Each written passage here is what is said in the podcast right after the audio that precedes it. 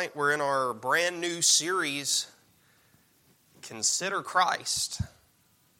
And uh, we started this last Sunday, and I like some of what Jason said uh, in his testimony and then even in his prayer. This is part of what this series is uh, designed to do is we meditate on who Jesus is and the strength he gives. And so last week was the first uh, the first lesson that we had in this, and we just called it Consider Christ. We just kind of talked about the person of Christ and how we should consider him throughout each week. And then we said, as we go through the rest of this series, we're going to consider some of his uh, characteristics and his attributes. And so this morning, uh, let's talk about consider his presence. Consider his presence uh, in the lives of all believers, those of us who are Christians children of God. Trials are going to come into our lives, as we've already sort of mentioned this morning. There's going to be trials, problems, tests that come into our lives that can cause us to be filled with fear. And it's when the trials come. I mean, it's easy. We can all stand here today if, if we're on the mountaintop this morning and there's no problems in our lives. It's easy to get up and to, and to say these things. But when the trials come, Many times we often forget about the one who's with us through every trial Jesus Christ. And He's bigger than any trial that we can face. And we can say that uh, this morning. But again, when we get in the middle of the trial, that's when our faith will be tested. And we have to remember that fact that Jesus Christ is bigger than our problems. And He'll be with us every step of the way. I want you to look with me in Mark chapter 4, verse number 35. So we talk about considering his presence this morning. Uh, we will see that if we've ever been tempted to doubt or tempted uh, to have fear in the middle of problems, we're in pretty good company. Mark chapter 4, beginning in verse number 35, Jesus and his disciples have just finished a long day of ministry. And the same day, when the even was come, he saith unto them, Let us pass over unto the other side. And when they had sent away the multitude, they took him even as he was in the ship. And there were also with him other little ships. And there arose a great storm of wind, and the waves beat into the ship, so that it was now full. And he was in the hinder part of the ship, asleep on a pillow. And they awake him and say unto him, Master, carest thou not that we perish? And he arose and rebuked the wind and said unto the sea, Peace, be still. And the wind ceased, and there was a great calm. And he said unto them, Why are ye so fearful? How is it that ye have no faith? And they feared exceedingly, and said one to another, What manner of man is this, that even the wind and the sea obey? We can be encouraged this morning that Christ is with us through every single trial. Just like he was with the disciples on that boat in the middle of their storm, Jesus Christ is with us through every single trial. Uh, we're going to learn this morning that we should pray for strength when trials come. And we've got to be prepared to trust the Lord in the middle of every single storm. Now, all throughout the earthly ministry of Christ, he was busy doing his father's business. You remember all the way back in the book of Luke, Luke chapter 2, Jesus has grown up, they, they've gone, Joseph and Mary, they, they lose Jesus. And you remember what Jesus said to him when he finally found him? He says, How is it that ye sought me? Wist ye not that I must be about my Father's business? Now, this was young Jesus that said that. And all throughout his earthly ministry, he was on a divine timetable. Every single thing that Jesus did, he did it with purpose. There was a plan behind everything that Jesus did. Every single deed uh, was a deed that was meant to glorify the Father. That was one of the things we talked about last week as we talked about considering Christ. One of the things that Christ wanted to do with his life was glorify the Father. And so our passage uh, this morning here in the book of Mark, it takes us to the Galilean ministry of Jesus. And this part of the ministry of Christ was full of miracles. Uh, and his preaching. It was a wonderful ministry. And so here they are in Galilee. They've had a busy day of ministry. So he says to the disciples, Let us pass over to the other side. And that would take him to the, uh, the country of the Gadarenes, where he would continue doing his father's business. And so Christ and his disciples, they get on onto this uh, ship to cross the Sea of Galilee. Again, where Jesus says to the other side, this was about a six mile stretch of water that they're going to cross. And the Sea of Galilee, this was a place that the Lord had been to many times. And then, of course, as we think about the disciples that were with him, these men, several of them, what was their professional occupation? They were fishermen. So these men, they were very familiar with the Sea of Galilee. They had grown up on these shores. This may have been their, the, the banks of the Sea of Galilee. Uh, maybe this was their playground as children. And as they get older, they're on the water day in and day out. As professional fishermen, veterans uh, with, with the oars, they know every current and every mood that the Sea of Galilee could possibly have. And I like what John Phillips said about this. He said, the Lord was in safe hands when he boarded that boat. Rather, the disciples were in safe hands once he stepped onto the boat. But the disciples, you know, they kind of think, hey, Jesus, go ahead and get on here. We know all about this lake. We know how to handle this. You just get on, Jesus. We'll take care of everything. And they begin to go across the river, uh, across the lake, across the Sea of Galilee in their own power and in their own strength. But on this particular journey, the disciples, they're about to learn just how much they needed the Lord. They might have thought that they could navigate that small lake without any assistance, without any help, without any problems. But they're about to see their own need for the power of God when this mighty storm begins to rage on this simple trip across the Sea of Galilee. Now, sometimes in our lives, we begin our days feeling pretty confident. Like, I can handle whatever happens, I can do this, I can navigate the waters of life on my own. And we can get from one side to the other without any help at all and we begin to kind of neglect the Lord and the strength that He offers to us. And that's when the unplanned storms of life begin to hit us. And we realize that we cannot navigate our own way because that's what happened to the disciples through this storm. And even though we may forget the Lord and we may forget His presence, again, that's the lesson this morning consider His presence. He is always there with us, even if we forget Him. He's still there. And from the disciple story this morning, I want us to see three truths this morning, something that we can learn. This will help us as we go into this next week. If we'll take this and apply it to our lives, it'll help us as we consider His presence. Number one, the reality of storms. The reality of storms. We saw in those first three verses, verse 35, 36, and 37, he says, Let us pass over to the other side. They took him even as he was in the ship.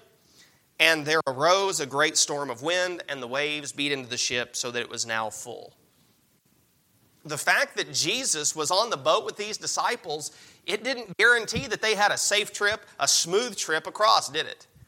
I mean, they have Jesus, the God man, in the boat with them, and yet they still found themselves in a storm. You know, there's people today who will teach that if you're living for Christ, that once you become a Christian, that everything in life will be perfect. You'll never have any trials. That's simply not true, though, is it? Uh, the enemy will do his best. When you decide to live for Christ and you give your life to Him, you put your faith in Him, you decide, I'm going to live my life for Jesus Christ, I'm going to glorify the Father like Jesus glorified the Father, you're going to find out that there's a very real enemy who will attempt to stir up some storms in your life. Some preachers uh, proclaim what they call the prosperity gospel. Accept Christ, you'll be rewarded with wealth and health and happiness. But that's a false gospel, it's completely unbiblical. Some of the greatest people in the Bible experienced intense storms and trials. And so, if you're going through a season of difficulty in your life right now, don't just immediately assume that God is somehow punishing you. Sometimes the Lord does allow circumstances into our lives to chasten us and to draw us back to Him. I mean, we can look at the life of Jonah. There was a storm in the life of Jonah that was sent to bring him back, a correctional storm. But sometimes trials just come into the lives of faithful Christians. So don't just immediately assume that God is punishing you. We can look at the life of Job and see that.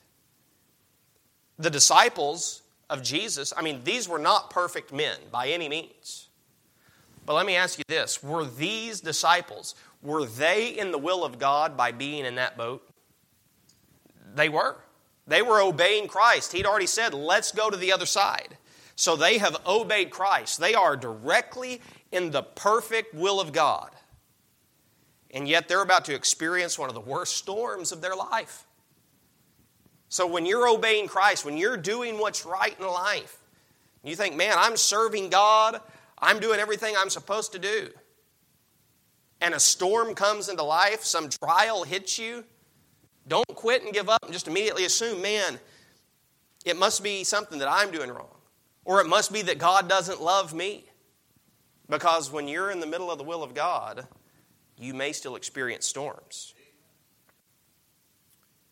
And from this experience, let's look at two specific realities of storms. First, they can be unpredictable.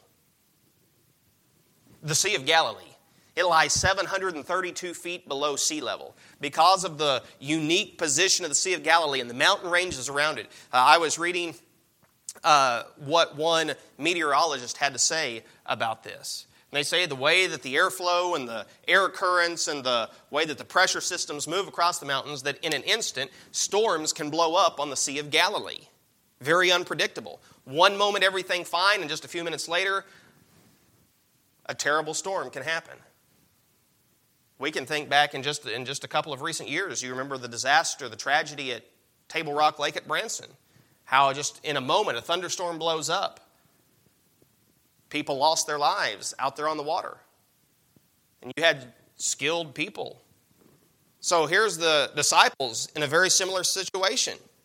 They're facing a storm, and they may have never seen a storm just like this one before. They were fearful for their lives in this unpredictable storm, but they neglected, they forgot who was on board the ship with them. Jesus was there. And if we look back at verse number 35, what does Jesus say? He says, Let us pass over to the other side. Jesus has already promised them, Hey, we're going to the other side. So Jesus has given them promise, we're, we're going to get there. They could count on the Word of God, couldn't they? Jesus says we're going to get there, we're going to get there. But this unpredictable storm pops up. And storms are unpredictable to us. But are they ever unpredictable to God? God knows exactly. Nothing ever takes him by surprise. I love that song. Uh, the chorus Nothing takes you by surprise here beneath these troubled skies. There's a comfort just to realize nothing takes you by surprise. As we go through storms, as we go through trials in our lives, God knows exactly what He's doing as He brings them to us and as He brings us through them. One of the great purposes that God has in trials is to make us uh, conformable to the image of Christ. We sort of talked about this last week in our lesson, but in Romans 8 28, we think about the great verse. Uh, we know that all things work together for good to them that love God, for them who are the uh, called uh, according to his purpose, for whom he did foreknow, he also did predestinate to be conformed to the image of his Son. Jesus wants you to be, uh, God wants you to be like his Son Jesus. And as we go through trials, storms, those are opportunities for God to mold us to become more like Jesus as we consider his presence during peaceful times, we have a tendency to kind of become complacent toward God. We have a tendency during peaceful times that we become uh, sort of dependent on self. And we think, kind of like maybe those fishermen, man, I've been here a thousand times. I can do this in my sleep. I can do this in my own power and my own strength. I can get across the lake. And then we realize that no, we can't. We need God's help. And then our hearts are humbled. And we begin to seek God for answers. And then that's when God can begin to shape us and mold us again. So the unpredictable storms are actually God's predictable way of helping us to become more like Jesus. Because we know that's what God wants for each of us, doesn't He? He wants us to become more like Jesus. So then we can just kind of predict okay, there may be some unpredictable storms that are going to come into my life, and these are opportunities for growth, maturity, to become more like Jesus. Not only are storms unpredictable, but they can be unmerciful. I mean, they're, they're no respecter of persons.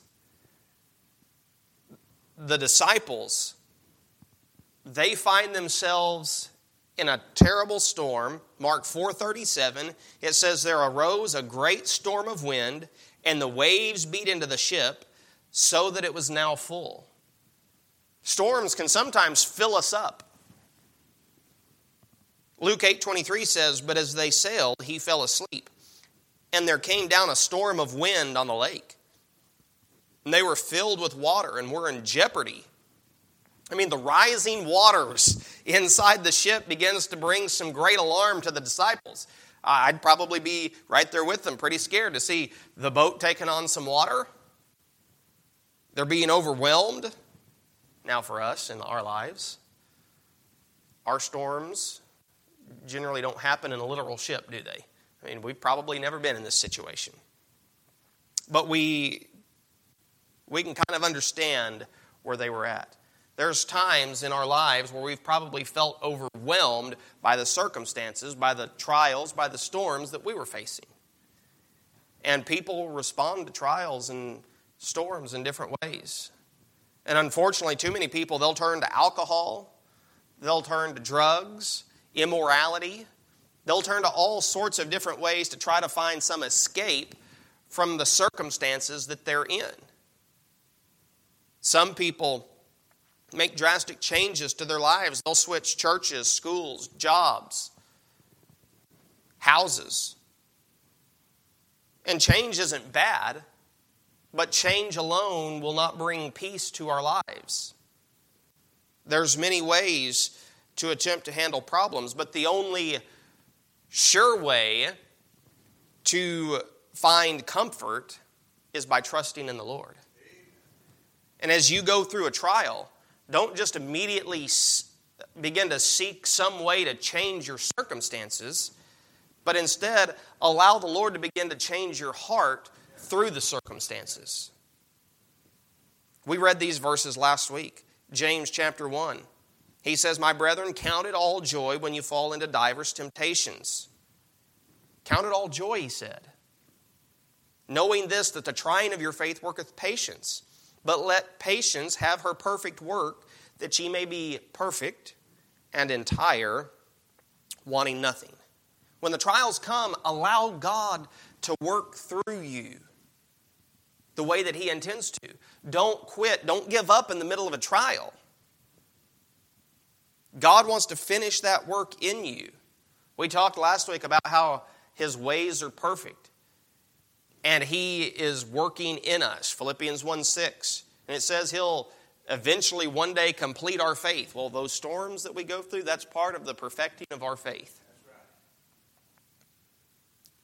So, no matter how much your trial seems to begin to kind of fill up your boat like the disciples, determine that you will keep trusting the Lord.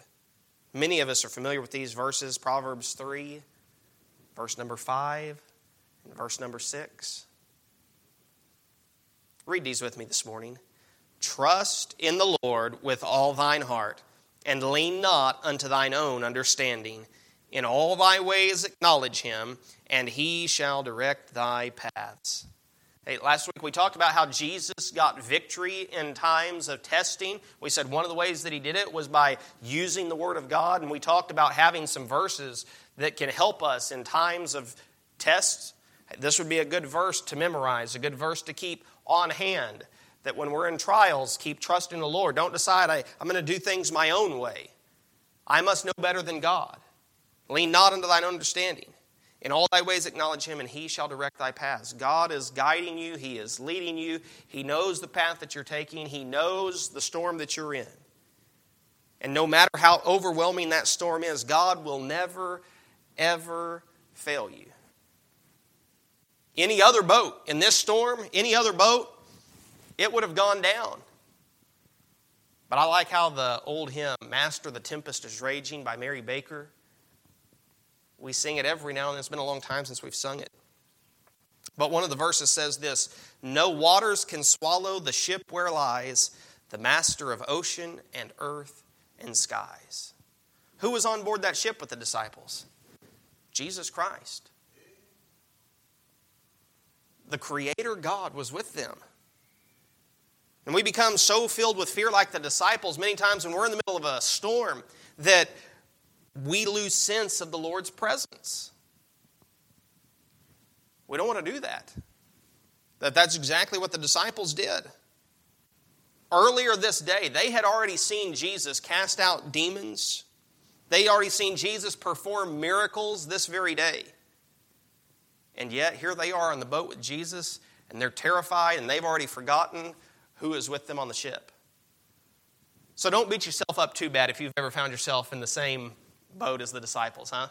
I mean, these guys saw the very King of Kings with them perform these miracles, and yet they got a little scared. But let's learn from their experience.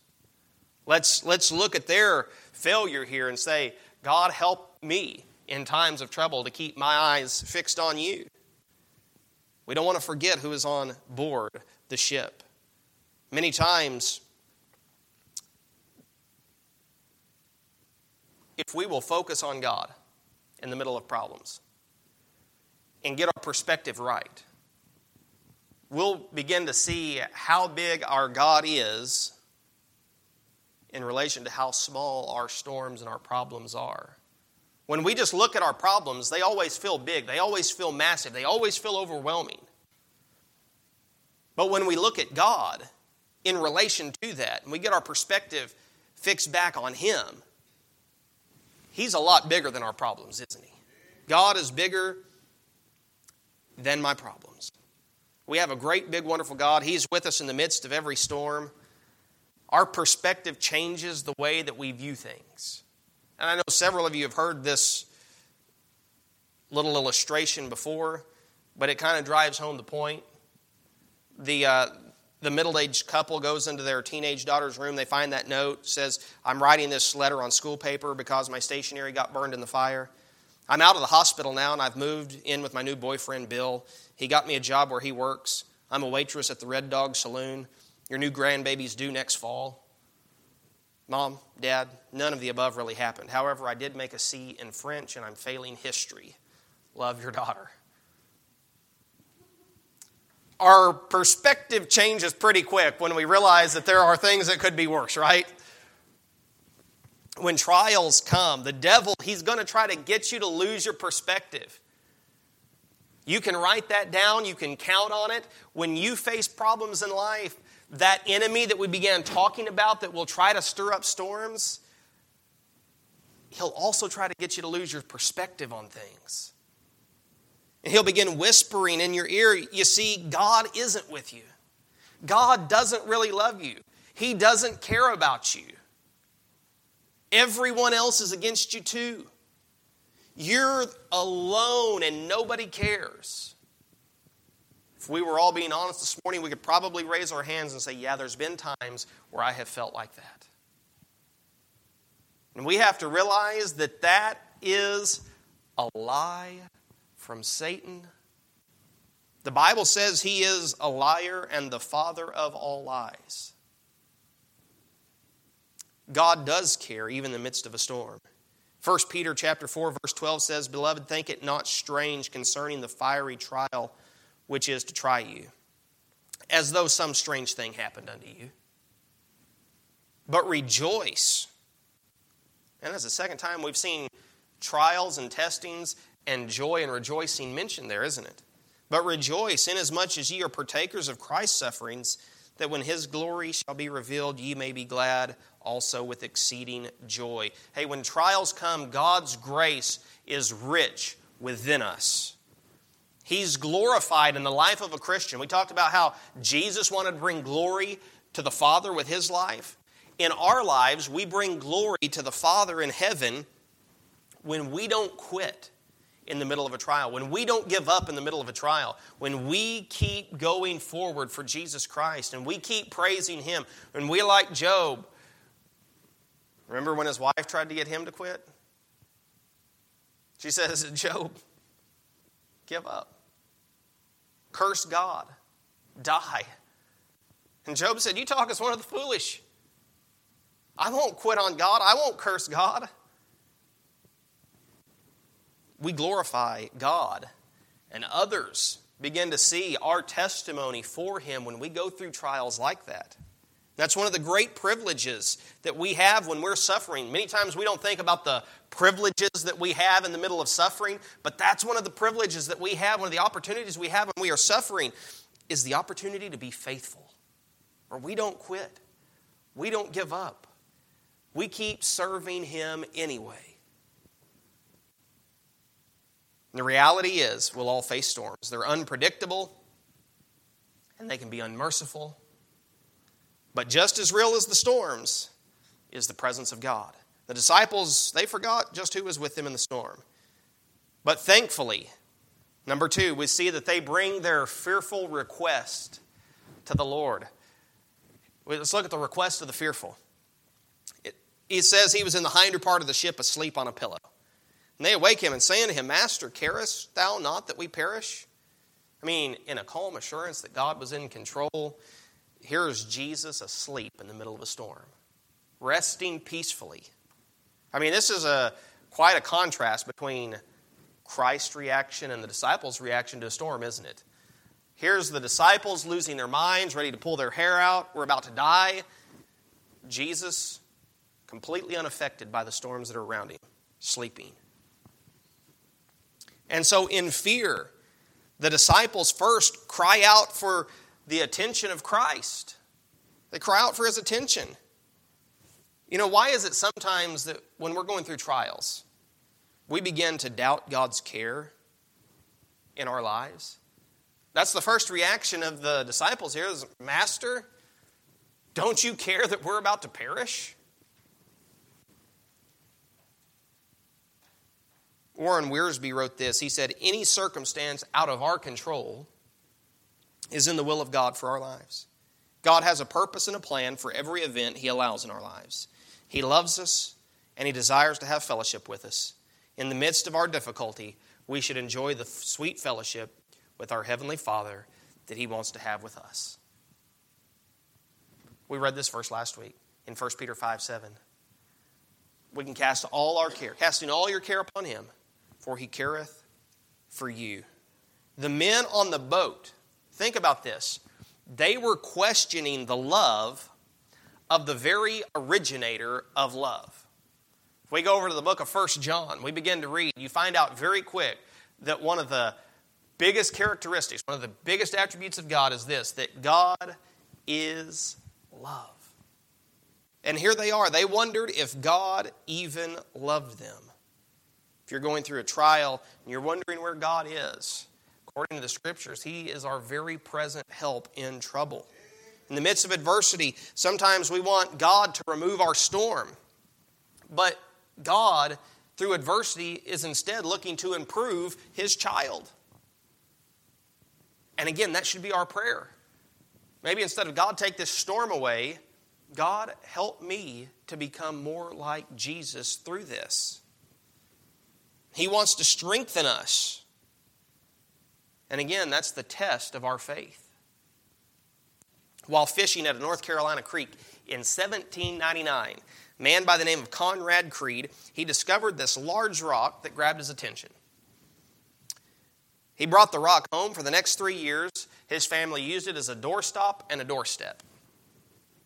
Eventually, his father took the rock to a jeweler and found out that the rock they had been using to walk on and as a doorstop was one of the largest gold nuggets ever found east of the Rocky Mountains. In 1799, that gold nugget turned out to be worth $3,600.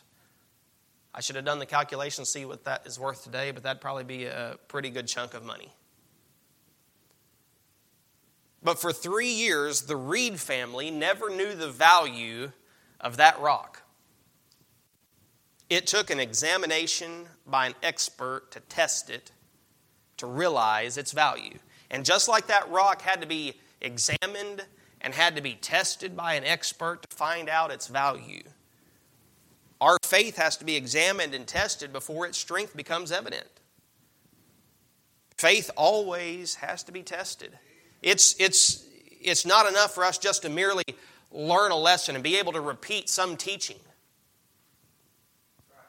We've got to be able to have that tested and put it into practice. And that's one of the reasons why God permits trials to come into our lives. It's not to hurt us, but it's to show us where we are so we can become stronger. So as you go through trials, you can find joy. That was what our last series was, the book of Philippians, finding joy. You can find joy in knowing that your Heavenly Father will be with you through your whole storm. And then, after requesting Christ's attention, the disciples decided to do what all of us should do when we're going through storms. And they request the Lord's help. They request the Lord's help. You know, it's a beautiful thing to God to see His children humble enough to ask Him for help. Help only that He can give. And the disciples, I mean, they didn't have much faith when they requested his help, but God still heard them and responded to them.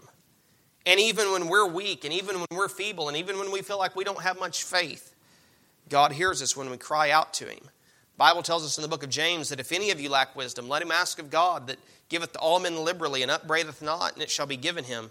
But let him ask in faith, nothing wavering. For he that wavereth is like a wave of the sea, driven with the wind and tossed. For let not that man think that he shall receive anything of the Lord.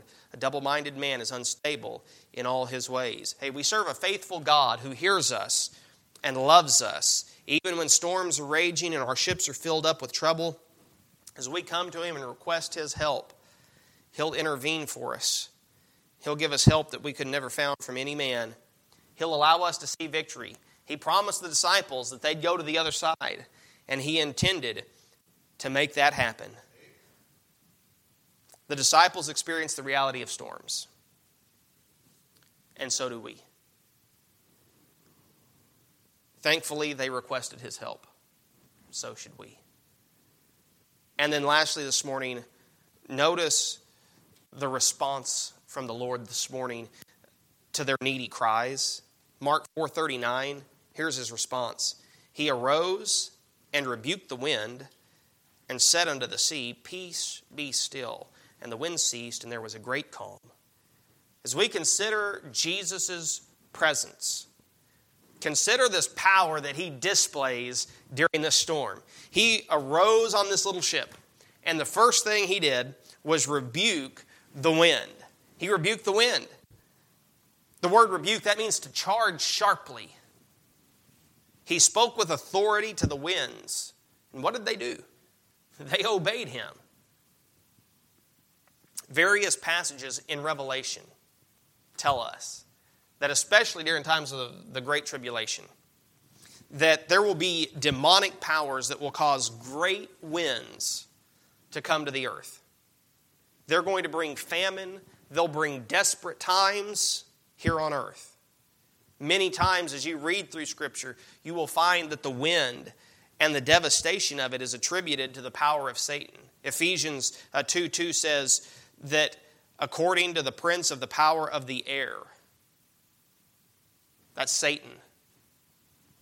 And so, in this account with his disciples, we see Christ's power over Satan one more time.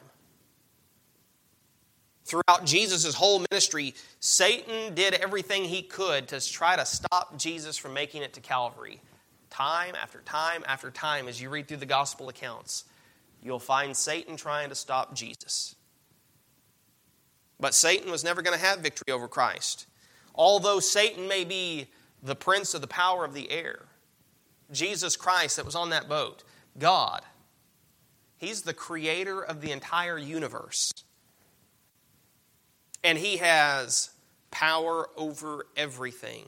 The word of Jesus Christ, it was powerful enough to stop everything that Satan was attempting to use as ammunition.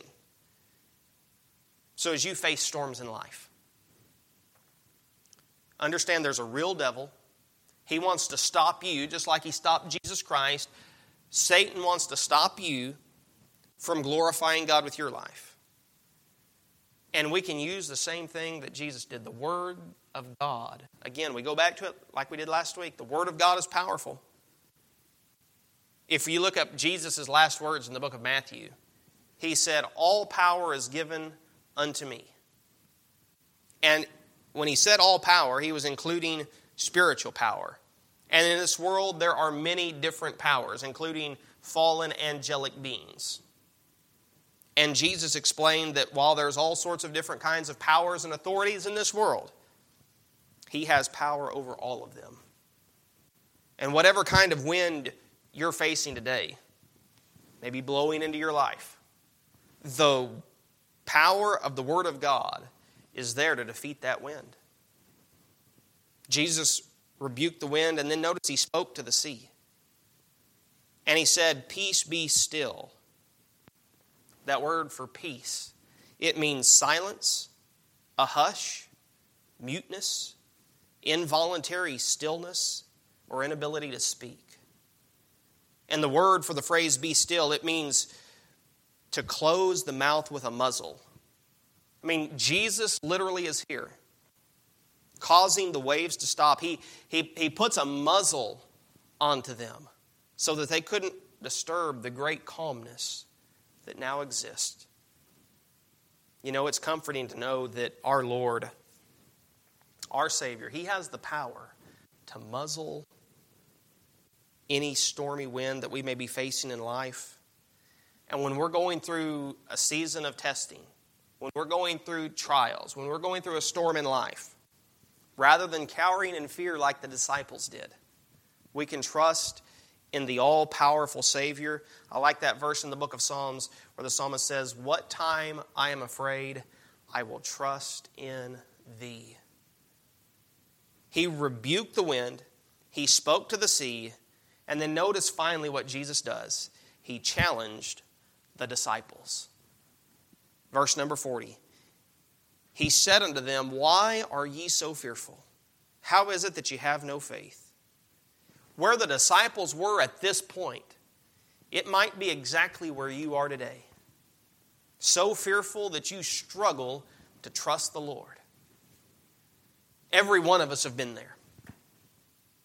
Where fear overpowers our faith. But Jesus reminded the disciples that they didn't have to be bound by fear. He knew that the disciples were afraid. He knows when we're afraid, He knows when we're filled with fear. He sees the burdens that we have on our heart, He knows when we're worried about tomorrow. But because the Lord is in the boat with us, just like He was the disciples, we don't have any reason to be afraid. Many of the promises he gives in Scripture are wonderful, but I especially love this one Psalm 46, verse number 1. God is our refuge and strength, a very present help in trouble. Therefore, will not we fear. Though the earth be removed, though the mountains be carried into the midst of the sea, though the waters thereof roar and be troubled, though the mountains shake with the swelling thereof. Selah. The word Selah is a musical term. When we sing, we have what we call a rest in music. The word Selah is a rest.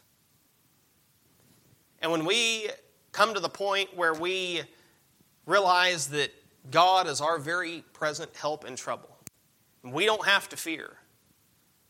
We can take that rest. We can breathe because He is there. God is our refuge. No matter how ferocious the storm may get, He's there.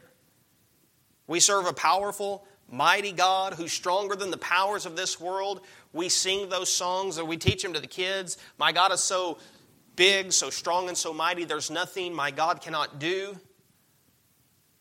But then, you know, we kind of grow up and we may not remember those songs that we sung when we were kids. We may not learn those. We may not put them into practice. But the truth is there. The disciples, their fear pushed away their faith. And faith and fear always have a way of canceling each other out. Faith and fear cannot exist in the same place. And when you take faith and you mix it with fear, you diminish the power of faith. And so Jesus challenged the disciples because they had lost their faith. We have a great God in heaven. He says he sees the sparrows and he feeds the sparrows, and he says, Consider the lilies. And he says, Look at the animals. I know the hairs on your head. I see when one of those fall. He tells the disciples, Don't worry about what you're going to eat or what you're going to drink or what you're going to wear because if I can take care of everything else, I can take care of you. And so the disciples, they looked at their own resources. And they realized, man, we don't have enough. And that's a great place to be. When we realize we don't have enough of our own resources to get us through storms, to get us through trials and tests. Because that's when we realize that God is enough. I like what Charles Spurgeon said. He says, We have no more faith at any time than we have in the hour of trial. What was the purpose of this experience in this passage? Why was a storm allowed to arise on the sea with Jesus in the boat? Well, the answer is given in verse number 41 of Mark chapter 4. And what a marvelous purpose it was.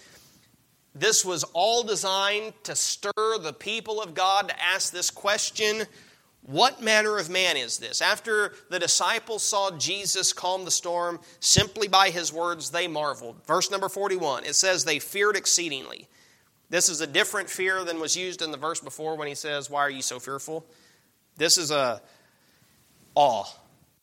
And they said one to another, What manner of man is this that even the wind and sea obey him? What manner of man is this? Take a minute to consider. Take time this week to consider what manner of man Jesus Christ is. He was the God man. He was God Himself in human form, completely equal with God the Father and God the Holy Spirit. He was conceived of the Holy Ghost, born from a virgin. He was raised, he never sinned. He was tempted in every point as we are, but yet never sinned. He's the Alpha and Omega, the bright morning star, the mighty God, the Prince of Peace, as Isaiah calls him.